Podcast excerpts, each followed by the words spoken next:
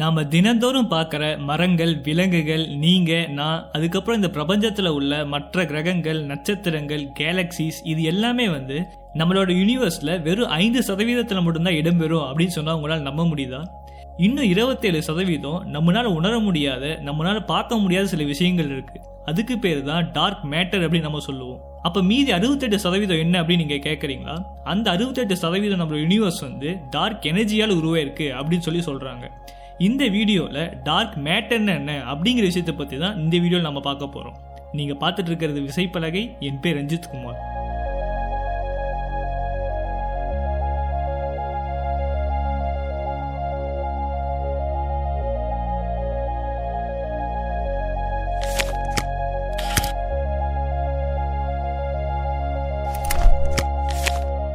இந்த டார்க் மேட்டர்ங்கிறது வெளிச்சத்தை வந்து உள்வாங்கவும் செய்யாது அதே சமயம் வெளிச்சத்தை வெளியிடவும் செய்யாது. இதனாலேயே இந்த டார்க் மேட்டர் எப்படிப்பட்டது இதனுடைய வடிவமைப்பு என்ன அப்படின்னு சொல்லிட்டு யாருனாலும் இது வரைக்கும் சொல்ல முடியல. அப்போ எப்படி இந்த டார்க் மேட்டருங்கிறது இருக்குது அப்படின்னு சொல்லி சொல்கிறாங்க அப்படின்னு நீங்கள் கேட்கலாம்.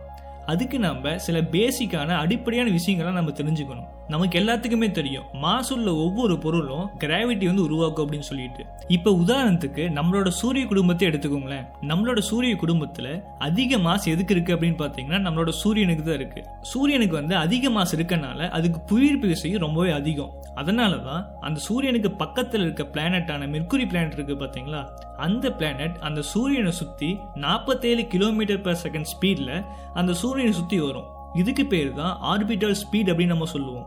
இதுவே அந்த சூரியனை விட்டு விலக வர வர உதாரணத்துக்கு நம்மளோட பூமியை எடுத்துக்கோங்களேன். நம்மளோட பூமி சூரியனை விட்டு மூணாவது கிரகமாக இருக்குது நம்மளோட பூமியோட ஆர்பிட்டல் ஸ்பீட் எவ்வளோ அப்படின்னு பார்த்தீங்கன்னா முப்பது கிலோமீட்டர் per செகண்ட் இதுவே நம்மளோட கடைசி பிளானட்டாக இருக்க நெப்டியூன் பிளானட் எடுத்துக்கிட்டிங்கன்னா அதனுடைய ஆர்பிட்டல் ஸ்பீட் அஞ்சு கிலோமீட்டர் per செகண்ட் இதுலேருந்தே உங்களுக்கு தெரியும் அந்த சூரியனை விட்டு விலகி போக போக அதனுடைய புவியீர்ப்பு விசை கம்மியாயிட்டே வரனால தூரம் போக போக எல்லா கிரகங்களும் கம்மியான வேகத்துல தான் இந்த சூரியனை சுத்தி வரதை நீங்க பார்க்கலாம். இப்போ உதாரணத்துக்கு ஒரு கல்லை வந்து கைத்துல கட்டி ரொம்ப ஸ்பீடா சுத்துங்க.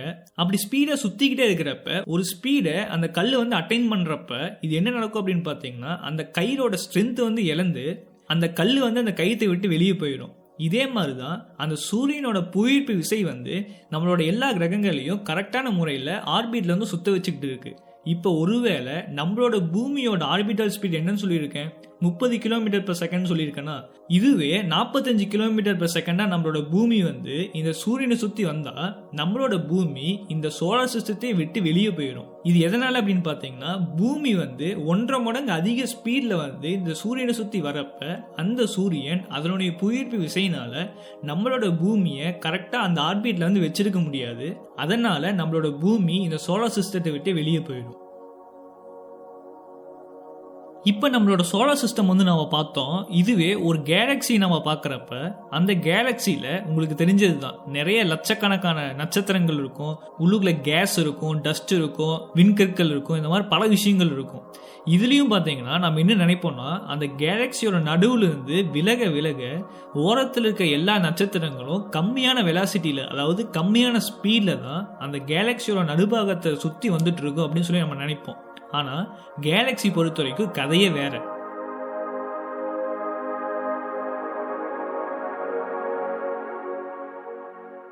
நீங்கள் கேலக்ஸி கிளஸ்டர் அப்படின்னு சொல்லிட்டு ஒரு விஷயத்தை கேள்விப்பட்டிருப்பீங்கன்னு நினைக்கிறேன். இந்த கேலக்ஸி கிளஸ்டர்னு ஒன்றுமே கிடையாது. இந்த மாதிரி ஆயிரக்கணக்கான கேலக்ஸிஸ் வந்து ஒரே இடத்துல ஒரே குழுவாக இருக்கிறதுக்கு பேர் தான் நம்ம கேலக்ஸி கிளஸ்டர் அப்படின்னு நம்ம சொல்லுவோம். இந்த மாதிரி கேலக்ஸி கிளஸ்டரில் ஆயிரத்தி தொள்ளாயிரத்தி முப்பத்தி மூணில் ஸ்விஸ் ஆஸ்ட்ரோஃபிசிஸ்டான ஃபிட் ஸ்விக்கி வந்து அந்த கோமா கிளஸ்டர் அப்படிங்கிற ஒரு கேலக்ஸி கிளஸ்டரை வந்து ஸ்டடி பண்ணார். அதில் ஒரு வினோதமான ஒரு விஷயத்தை வந்து கண்டுபிடிச்சாரு. அது என்ன அப்படின்னு பார்க்குறப்ப அந்த கிளஸ்டரில் உள்ள நிறைய கேலக்சிஸ் வந்து ரொம்ப அதிவேகத்தில் வந்து சுற்றிக்கிட்டு இருந்ததை பார்த்தாரு. ஆனால் இந்த அளவுக்கு அதிவேகத்தில் அந்த கேலக்சிஸ்லாம் சுற்றுறப்ப கண்டிப்பாக அங்கே மாஸ் வந்து அதிகமாக இருந்திருக்கணும் இல்லையா? ஏன்னா அந்த மாஸ் அதிகமாக இருந்தால் தான் அங்கே இருக்க புவியீர்ப்பு விசை இவ்வளோ ஸ்பீடில் அந்த கேலக்சி சுற்றினாலுமே அதை கட்டுப்பாட்டில் வச்சிருக்க முடியும். ஆனால் இவர் அந்த டெலஸ்கோப்பில் வந்து ஸ்டடி பண்ணுறப்ப அந்த அளவுக்கு மாசே இல்லை. சொல்லப்போனால் நானூறு மடங்கு கம்மியான மாஸ் தான் இருந்திருக்கு. அதாவது அந்த கேலக்சிஸ் வந்து அவ்வளோ வேகமாக சுற்றுறப்ப நானூறு மடங்கு அதிகமான மாஸ் இருந்தால் மட்டும்தான் அந்த கேலக்சிஸ் எல்லாம் அந்த கிளஸ்டருக்குள்ளே இருக்க முடியும் அப்படின்னு சொல்லி சொல்கிறாரு இப்போ தான் அவர் முதல் முறையாக ஒரு புது வார்த்தையை வந்து இன்ட்ரடியூஸ் பண்ணுறாரு அதாவது டங்கிள் மேட்டரி இது இங்கிலீஷில் சொல்ல போனால் டார்க் மேட்டர் ஸோ இந்த மாதிரி அந்த கேலக்ஸி கிளஸ்டரில் போதுமான அளவுக்கு மாஸ் இல்லாதப்ப அப்போ அந்த அளவுக்கு ஒரு புவியீர்ப்பு விசையை எது உண்டாக்குச்சு அப்படின்னு பார்க்குறப்ப ஒரு நானூறு மடங்கு அதிக மேட்டர் இருந்தால் மட்டும்தான் அதுக்கு இணையான ஒரு புவியீர்ப்பு விசை நம்ம கண்கள்னால இல்லை நம்ம டெலஸ்கோப்னால பார்க்க முடியாத ஆர்டினரி மேட்டர் தவிர்த்து வேற ஏதோ ஒரு விஷயம் இருக்கு. அந்த மேட்டர் தான் நமக்கு வந்து புவியீர்ப்பு விசை அங்கே தந்து அந்த கேலக்சிஸ் எல்லாம் ஒன்றா பிடிச்சி வச்சிருக்கு அப்படின்னு சொல்லி அவர் சொல்கிறாரு ஆனால் ஆரம்பத்தில் வந்து இவரோட பப்ளிஷ் பண்ண பேப்பரை நிறைய பேர் மதிக்கல. அது மட்டும் இல்லாமல் இவர் சொன்ன அந்த எண்ணிக்கை அதாவது நானூறு மடங்கு அதிக மாதம் அங்கே இருந்திருக்கணும் இது வந்து டார்க் மேட்டர் அப்படின்னு சொன்ன விஷயங்கள் எல்லாம் பெரும்பாலான அஸ்ட்ரானமர்ஸ்னால வந்து அக்செப்ட் பண்ணப்படலை. ஆனால் ஆயிரத்தி தொள்ளாயிரத்தி எழுபதுல வீரா ரூபின் அப்படிங்கிற அமெரிக்கன் அஸ்ட்ரானமர் வந்து நம்மளோட அருகாமையில் உள்ள ஆண்ட்ரோமேடா கேலக்ஸி வந்து டெலஸ்கோப்பில் ஸ்டடி பண்ணும்போது இதே மாதிரி விஷயத்தை தான் பார்த்தாங்க. அதாவது இந்த கேலக்ஸியோட நடுபாகத்துல இருந்து விலக விலக நமக்கு என்ன தெரியணும்னா ஏன்னா கிராவிட்டி வந்து வீக் ஆகிட்டே இருக்குமா? அப்படி வீக் ஆகிட்டே இருக்கிறப்ப இந்த கேலக்ஸியோட ஓரத்தில் இருக்க நட்சத்திரங்கள் எல்லாமே கம்மியான ஆர்பிட்டல் ஸ்பீடில் தானே சுற்றணும் ஆனால் இந்த கேலக்சியோட நடுபாகத்திலிருந்து விலக போக போக எல்லா நட்சத்திரங்களும் அதிவேகத்தில் வந்து இந்த கேலக்ஸியை சுற்றி வந்துட்டு இருக்கிறத வந்து கண்டுபிடிச்சிருக்காங்க.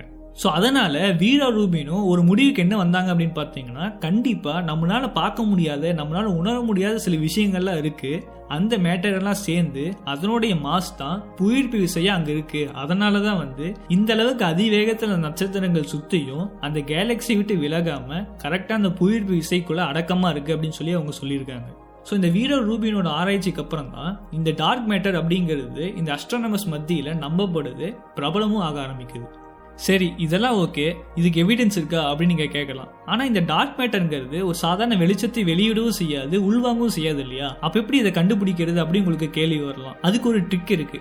அந்த ட்ரிக்குக்கு பேர் தான் கிராவிடேஷனல் லென்சிங் நாம இந்த வீடியோவில் கிராவிட்டினா என்ன ஸ்பேஸ் டைம்னா என்ன கிராவிட்டி எப்படி ஸ்பேஸ் டைமை பெண்ட் பண்ணுது இந்த மாதிரி பல விஷயங்களை இந்த வீடியோவில் நம்ம பார்த்துருக்கோம். மறக்காம இந்த வீடியோ செக் பண்ணீங்கன்னா இப்போ நான் சொல்கிற விஷயங்களை நீங்கள் டக்குன்னு புரிஞ்சுக்கலாம்.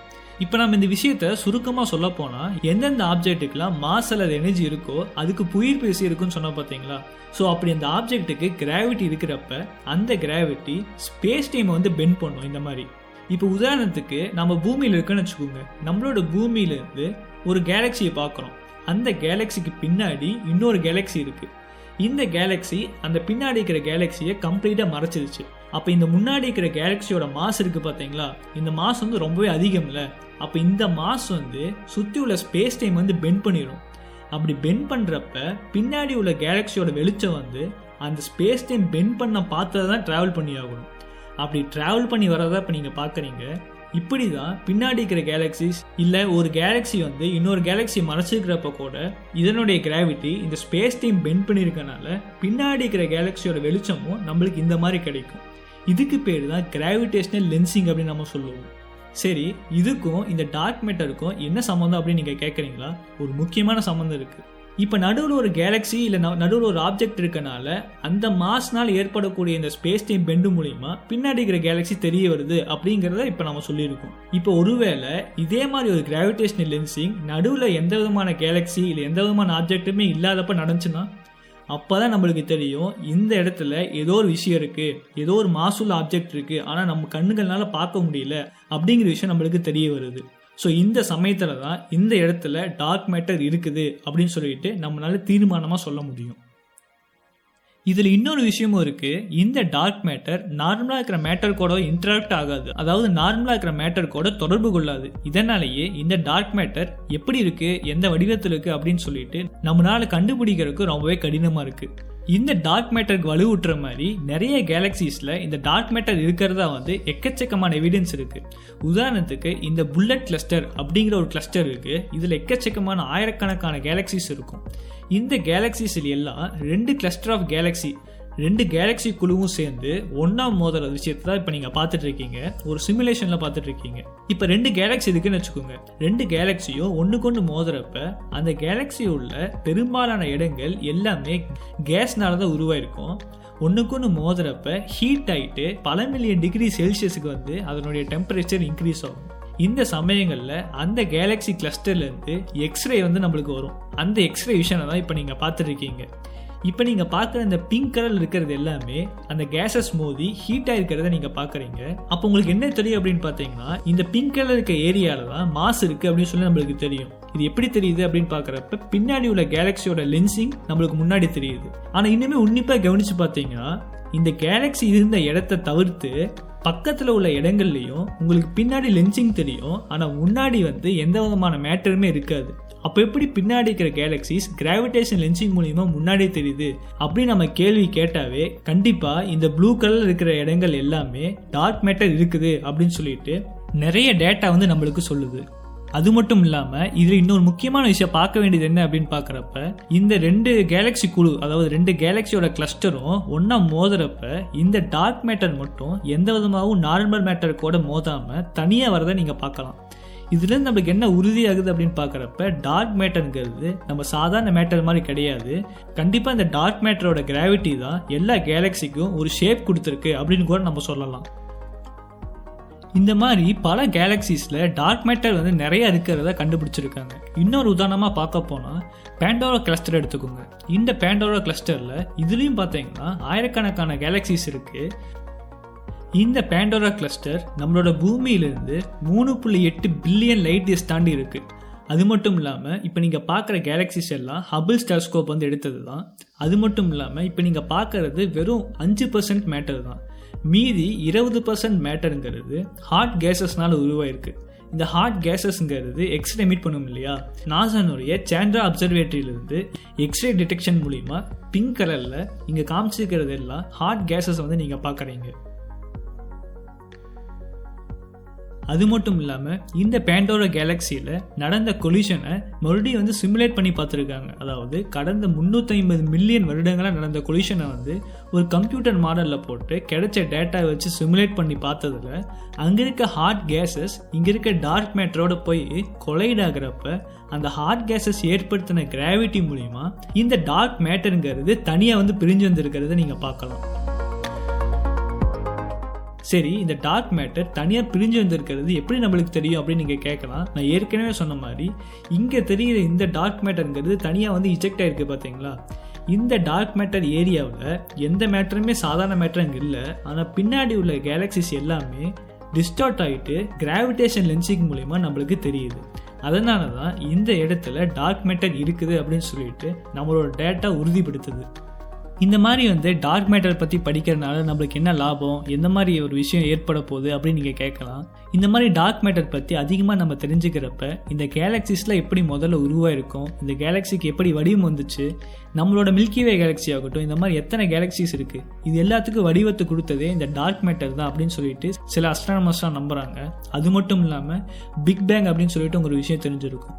இந்த பிக் பேங் மூலிமா எல்லா டார்க் மேட்டரும் ஒன்றுக்கு ஒன்று ஃபியூஸ் ஆகிட்டு ஸ்டார்ஸ்லாம் நட்சத்திரங்களை நட்சத்திரங்களாக உருவாகிறப்ப கண்டிப்பாக நம்மளோட யூனிவர்ஸில் ஹைட்ரஜனை விட ஹீலியமோட எண்ணிக்கை தான் அதிகமாக இருந்திருக்கும் அப்படின்னு சொல்லிட்டு அஸ்ட்ரானமர் சொல்கிறாங்க ஆனால் நம்மளோட யூனிவர்ஸில் இந்த ஹீலியமை விட ஹைட்ரஜன் தான் அதிகமாக இருக்குது அப்போ இந்த விஷயங்கள்லாம் சேர்ந்து நம்மளை என்ன நினைக்க வைக்குது அப்படின்னு பார்த்தீங்கன்னா கண்டிப்பாக இந்த பிக் பேங் நடந்தப்ப சில டார்க் மேட்டர்ஸ் வந்து ஃபியூஷன் ப்ராசஸில் இன்வால்வ் ஆகாதனால தான் ஹைட்ரஜனோட எண்ணிக்கை வந்து நம்ம யூனிவர்ஸில் அதிகமாகவும் ஹீலியமோட எண்ணிக்கை அதுக்கடுத்ததாகவும் இருக்குது அப்படின்னு சொல்லிட்டு நம்மளுக்கு தெரியுது.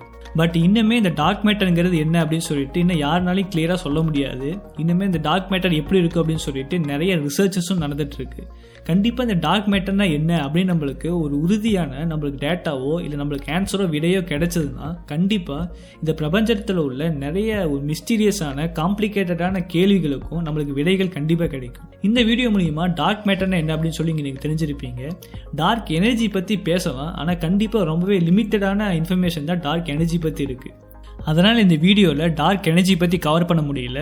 மேற்கொண்டு நிறைய இன்ஃபர்மேஷன்ஸ் கீழே உள்ள டிஸ்கிரிப்ஷனில் லிங்க்ஸ் கொடுத்துருப்பேன். மறக்காம போய் செக் பண்ணி பாருங்கள் இந்த மாதிரி நிறைய வீடியோஸ் இசைப்பலகை சேனலில் இருக்குது நீங்கள் மற்ற வீடியோஸ் பார்க்கலைன்னா மறக்காமல் இசைப்பலகை சேனலை செக் பண்ணி பாருங்கள் இந்த வீடியோ உங்களுக்கு பிடிச்சிருந்தா மறக்காம கீழே லைக் கொடுங்க. அதே சமயம் உங்களோட நண்பர்களை கூட மறக்காம ஷேர் பண்ணுங்க. நீங்க சோஷியல் சோசியல் மீடியாவில் ஃபாலோ பண்ணீங்கன்னா ட்விட்டர் இன்ஸ்டாகிராம் அப்புறம் ஃபேஸ்புக் மறக்காம அங்கே போய் உங்களோட சஜஷனை தெரிவிக்கலாம்.